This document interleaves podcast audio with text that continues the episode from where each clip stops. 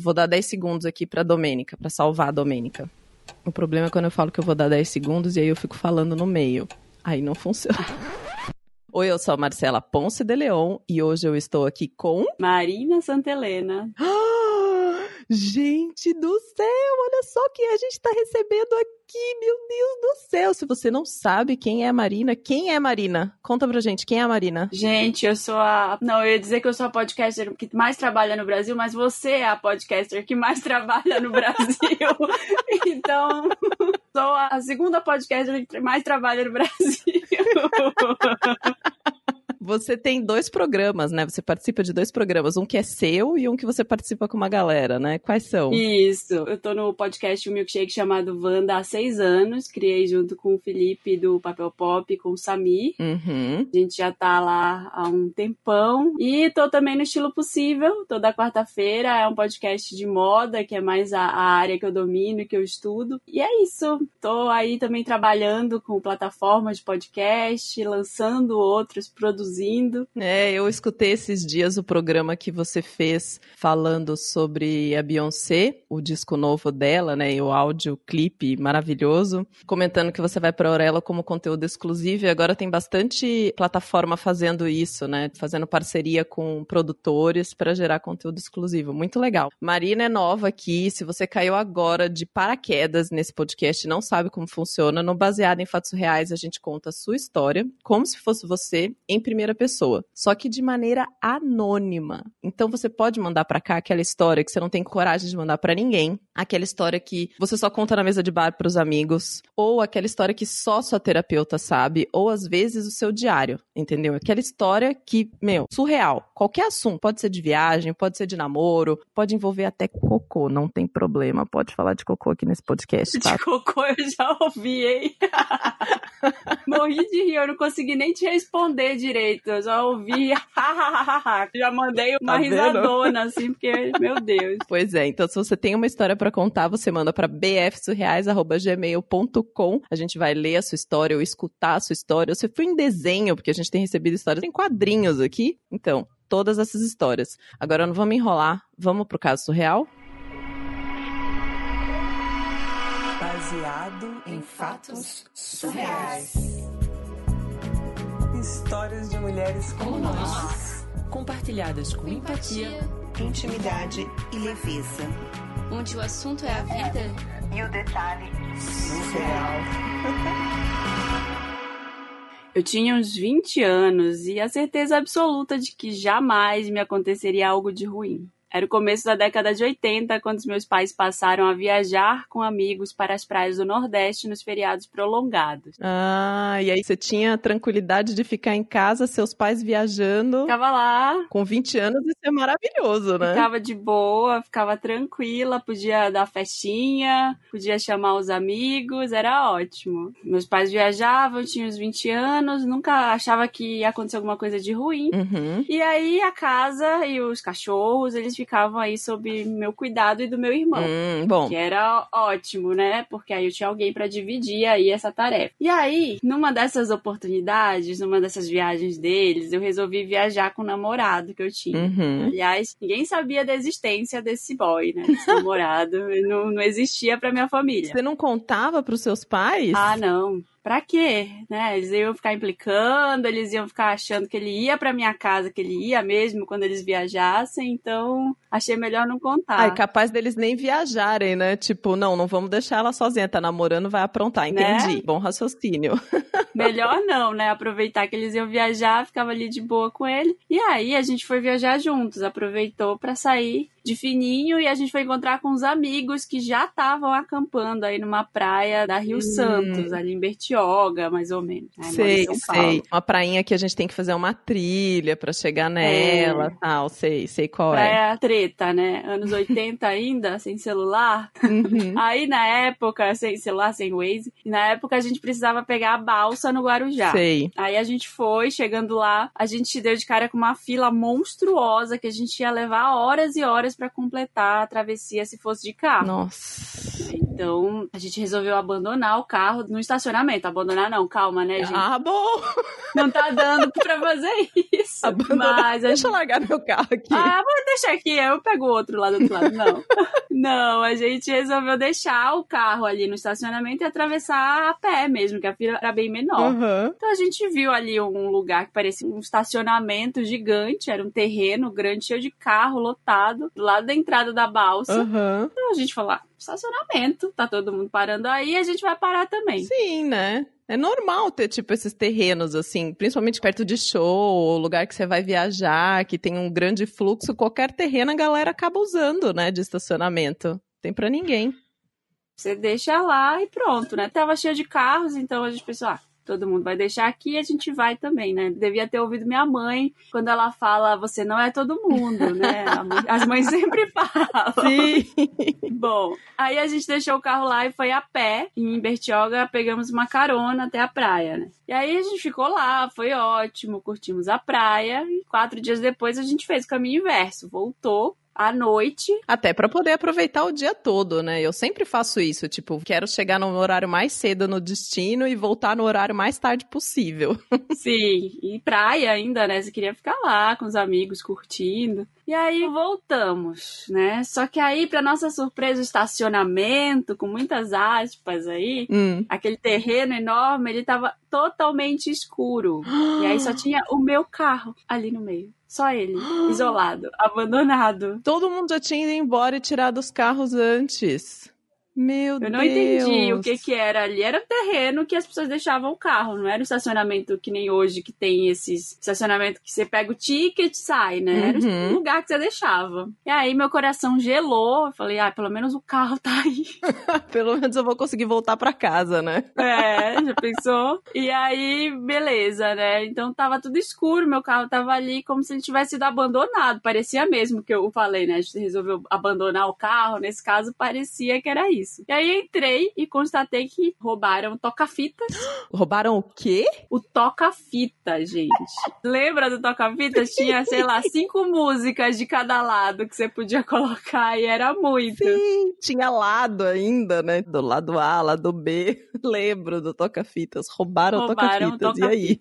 Assim, fita cassete. E aí algumas coisas que eu tinha guardado no porta-luvas também, mas era tudo bobagem também. Não tinha nada de valor no carro. Uhum. Foi uma sensação ruim, né? Não é legal você ver que alguém roubou o seu carro, alguém entrou na sua casa, né? Enfim. É horrorosa essa sensação, é. Tudo bem, pensei de novo comigo, com os meus botões, pelo menos o carro tá lá, a gente consegue voltar pra casa. E aí a gente pegou e subiu a serra. Uhum. E aí, umas 2 da manhã, porque também a gente exagerou, né? Não foi aquele, vou ficar só até as 6 da tarde, a gente ficou até tarde mesmo na praia. Então, 2 da manhã, a gente chega lá, cheguei em casa, a casa tava toda iluminada, ninguém tinha ido dormir. Ao lado do telefone, na entrada, várias anotações com a letra do meu irmão, nome, número de telefone. E seu irmão? Meu irmão não tava lá. Primeiro eu cheguei e só vi essa cena. Essa cena aí de a casa iluminada, vi no hall de entrada as coisas anotadas, telefone da polícia rodoviária. E aí fui procurar, mas eu vi que tinha ninguém em casa. A casa só tava iluminada e sim, meu, né? Meu Deus! Não tinha WhatsApp, não tinha celular. Naquela época não dava pra... E aí, onde você tá? Tô chegando, não existia isso. E aí umas 2 horas depois eu cheguei em casa, já fui desfazer a mala, tudo. Ele apareceu. E a polícia... teve em casa com a notícia que encontraram o meu carro abandonado no terreno baldio do Guarujá. Ainda bem que eles não levaram o carro, que foi onde eu tinha deixado ele cuidadosamente, né? Cuidadosamente, eu abandonei o carro lá. Você abandonou o carro de uma maneira muito cuidadosa. Sim, de uma maneira totalmente premeditada. Meu irmão e um amigo dele desceram até lá, porque a polícia ligou falando sobre isso, então ele ficou desesperado, desceu, viu o carro, foi até a delegacia saber o que estava acontecendo e do que eles suspeitavam, prestar depoimento, essas coisas. Então, pior hipótese, né? Ele já achava que tinha dado ruim, que sei lá, tinha sido sequestrada, morta, sei lá o que, Deus o livre. É, e nessa época não tinha celular, né? Não tinha nem o Nokia 3310 pra você mandar uma mensagem mensagem pra ele, né? Tipo, tô viva. Não tinha nada, não tinha. Se quisesse um rádio, talvez, telefone fixo. É muito louco, né? Porque você tinha que ligar e rezar pra pessoa estar em casa. As pessoas ficavam em casa, sim, esperando uma ligação. Sim. Mas aí nessa história, né? Eu e meu namorado aparecemos, né, a gente pegou o carro e foi embora. Então eles ficaram sem entender nada, porque depois a polícia foi lá, veio e não tinha mais o carro. Então, tipo, foi meio... Oi, esse carro tava aqui, foi uma ilusão coletiva. O que que aconteceu? Tipo, no meio tempo que a polícia viu o carro, notificou seu irmão, eles desceram pro litoral, vocês pegaram o carro, voltaram, quando eles chegaram lá não tinha mais o carro. Foi. Tipo, pegadinha. Nossa, meu irmão ficou num ódio disso. Imagina só. E aí eles deduziram que a louca aqui tinha passado ali, sinal de que tava tudo bem. Agora, imagina o sufoco que ele passou, né? A gente combinou de não contar pros nossos pais, porque senão eles iam ficar mais loucos ainda. Mas ele ficou muito desesperado, achando que tinha acontecido alguma coisa, foi até a praia. Enfim, depois ele foi me contar que a polícia apareceu em casa falando que o carro... Provavelmente, nessa época, estava no nome do meu pai ou da minha mãe. Era uma Belina vermelha. Tinha sido encontrada ali num terreno baldio no Guarujá, perto da balsa.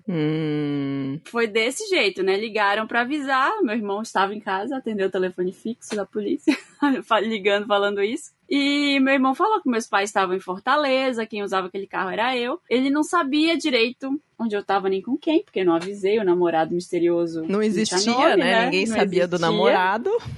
Apenas saí, falei, beijos, vou curtir o feriado, até mais. E aí ele tentou entrar em contato com a polícia militar lá do Guarujá. Tem 1000 polícias, uma em cada município, e ele ficou tentando fazer contato com a específica, com a polícia rodoviária, pra ver alguma coisa, por isso tinha várias anotações ali do lado do telefone. E aí ele lembra de ter ligado para um amigo dele pedindo para acompanhar, para descer ali, porque podia ter acontecido alguma coisa. Imagina, sei lá, ter que identificar a irmã. Ele já nossa, foi pensando... já foi preparado para isso, né? Já foi. Para entrar numa sala do IML, identificar um corpo desfigurado...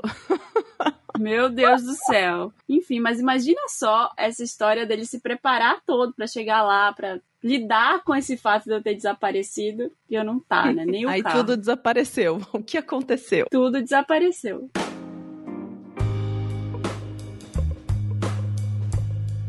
Menina, que loucura. E é uma história antiga, né? Porque é do começo dos anos 80. Então, de fato, não tinha como se comunicar na época, né? Não tinha o que fazer, assim. Você tinha que ir até o lugar e rezar pra encontrar com a pessoa pra resolver a situação. Você confiava muito mais nas pessoas, eu acho, né? Porque era assim, a gente se vê às 9 aqui em tal lugar. Então, você se vê às 9 mesmo com a pessoa. Não tem aquela 10 minutos antes a pessoa manda um WhatsApp. Tô chegando, avisa que tá saindo, né? E ela tá tomando banho ainda. É, então, e eu acho que a gente era um pouco mais paciente também, porque se você chegava num lugar pra encontrar com alguém e essa pessoa atrasava um pouco, você sabia que fazia parte, né? Assim, vou esperar 10, 15 minutos. Agora a pessoa atrasa 1 minuto, você já tá mandando SMS, já tá ligando, já quer saber a localização de onde tá, né? Nossa, as maiores brigas que eu tenho, assim, não queira me ligar e dizer, como é que eu chego aí? Você me explica? Eu não sei explicar. Liga o Waze. Eu não sei, eu não consigo explicar mapa. Eu não tenho a menor condição de fazer isso. Eu me irrito, eu fico tremendo. Se a pessoa se perde e ela começa a me ligar, eu não sei o que fazer. Olha, nessa época da Belina, tinha que olhar o mapa naquelas páginas impressas, que terminava o mapa numa página e você tinha que achar a página correspondente do outro lado, B1, B2, C não sei o quê. Nossa, era uma confusão. E eu não sei se já aconteceu com você, mas eu lembrei de uma história que aconteceu comigo, quando eu tinha uns 17 anos e eu tava estudando pro vestibular, né? Eu fazia escola de manhã, cursinho à tarde e ficava estudando à noite, tipo, era full time estudando pra passar no vestibular aquele ano. E aí, às vezes, de final de semana, meus pais viajavam e eu ficava, de fato, sozinha em casa. E teve uma vez que nós viajamos todos, só que eu voltei antes, porque eu tinha uma prova no outro dia, algum simulado, uma coisa assim. E eu lembro de chegar em casa exatamente com uma situação muito parecida dessa da heroína, assim, de vir chegando e ver a casa toda iluminada. E aí eu falei, gente, mas não tem ninguém em casa, o que tá acontecendo, né? E quando eu fui tentar abrir a porta só tava encostada. ela já estava aberta. E na hora que eu entrei, tava uma bagunça, porque tinham entrado na casa para roubar a casa. E levaram televisão, videogame, um monte de coisa, né? E não tinha celular, não, enfim, tem que ligar pro lugar onde meus pais estão, na praia, não sei o quê. Foi uma sensação, assim, essa que eu acho que é um pouco parecida com a sensação da heroína quando ela viu o rádio cassete ter sido roubado do carro dela, né? Uma sensação de invasão, assim, horrorosa, e ter que lidar com toda essa questão de agora como eu vou encontrar meus pais, avisá-los, esperar eles voltarem, porque eles estavam no litoral também, enfim. Eu lembrei muito dessa história com isso, assim, foi uma situação... Nossa, ainda mais entrar em casa, não sei, já aconteceu alguma vez, alguma coisa parecida? Já roubaram o som do carro, já entraram na minha casa uma vez, uma obra que eu tava fazendo, só que tinha gente, então renderam as pessoas, foi um horror. Ai, que horrível. É, mas essa história me lembrou uma história que aconteceu com uma amiga minha. Uma vez a gente pegou um feriado prolongado, foi pra praia também, assim, desceu pra praia. Uhum. Desceu pra praia, não, que a gente é do Pará, né? Então lá não se desce pra praia.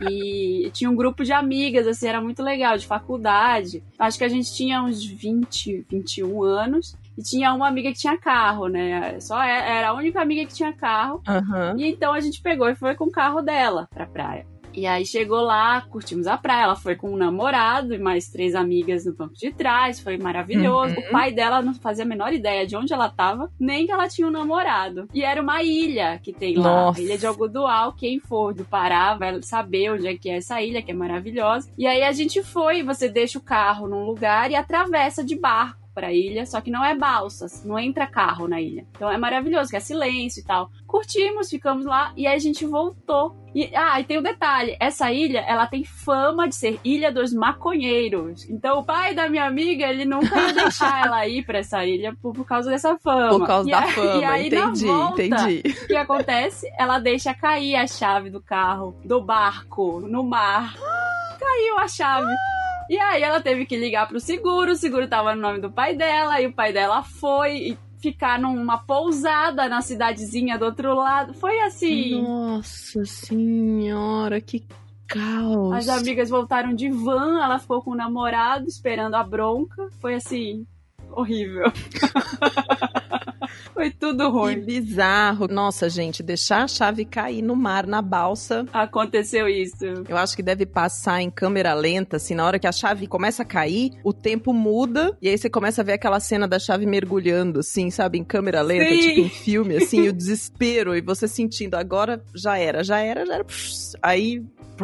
explodiu o mundo. Eu lembro que ela quis pular atrás e o barco indo. Eu falei, você é louca, não vai acontecer. Imagina, você vai mergulhar. Ela, não, você é melhor que enfrentar o meu pai e essa volta pra casa. Maravilhoso, maravilhoso. Marina, conta pra gente como foi contar uma história de outra pessoa. Olha, quando você me falou, eu fiquei meio assim, ai, será que eu vou conseguir fazer isso? Porque... eu nunca tinha feito, né? No Wanda eu leio, a gente tem casos dos ouvintes, mas não é uma coisa assim que eu entro no personagem e tudo, né? Então eu fiquei meio, falei, eu acho que talvez, não sei se eu vou conseguir fazer muito bem isso, espero que eu tenha conseguido, espero que vocês tenham gostado do que eu falei, né? Assim, do jeito que eu li a história da... não tem o nome aqui dela, né? Não pode falar o nome. A gente não pode falar o nome. Mas eu gostei muito dessa história, porque lembra coisas da nossa vida, eu acho que todo mundo se identifica, né? Uma coisa que a Marcela falou aqui, antes da gente gravar, é que... a gente sempre vai trazer uma memória, uma coisa de identificação mesmo, né? De empatia, então eu acho legal. Sim, é muito gostoso, muito gostoso. Heroína, muito obrigada por ter compartilhado essa história com a gente. Muito obrigada a você que tá aí do outro lado do radinho, acompanhando o Baseado em Fatos Reais, principalmente em agosto, com esses episódios todos os dias, 31 dias, tá acabando. Eu sei que setembro vai ser um mês fácil pra todo mundo. Eu quero agradecer também, principalmente, aos apoiadores, o nosso grupo de apoiadores maravilhoso, que contribui para que o Baseado em Fatos Reais chegue toda semana nos radinhos de vocês. Quero agradecer principalmente a Amanda Franco, a Amanda Magalhães, o Américo Santos, a Ana Terra, o Arthur Peixe, a Bárbara Murakawa, o Brenner Pacelli, Bruno Kimura, a galera do Desenvolvimento Artístico, Fernanda Galdino, Gabriel Marreiros, Gabriela Coelho, Heloísa Takats, Hugo Ballarini, Júlia de Paiva, Juliana Marques, Kaique Novaes, Moraes, Letícia Santos, Luciana Machado, Luísa Ache, Mariana Diniz, Marta Batilli, Max Nunes, Melissa Costa, Michele Menegari, Pablo Vasques, Pietro Moreira, Rayane Menezes, Regina Guimarães, Renato Chiquito, Rodolfo Souza, Rosiana Roecker e Samara Crismarques. Se você também quer fazer parte desse grupo de apoiadores incríveis, bfsurreais.com.br/contribua. Marina, muito obrigada por ter aceitado participar do Baseado em Fatos Reais. Foi muito legal ter você aqui, ter aceitado esse desafio. A primeira vez eu sei que é complexo, mas é divertido depois. Conta pra galera que tá escutando o Baseado em Fatos Reais onde eles te encontram, caso eles ainda não te conheçam. Obrigada pelo convite, gostei muito. Força aí, tô vendo as pessoas comentando aqui na live. Força pra continuar gravando diariamente.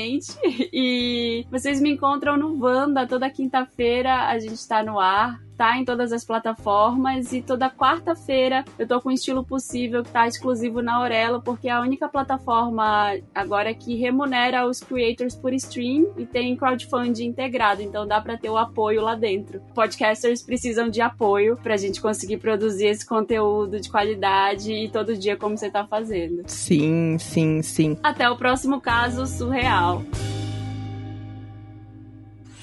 Esse podcast foi editado por Domênica Mendes.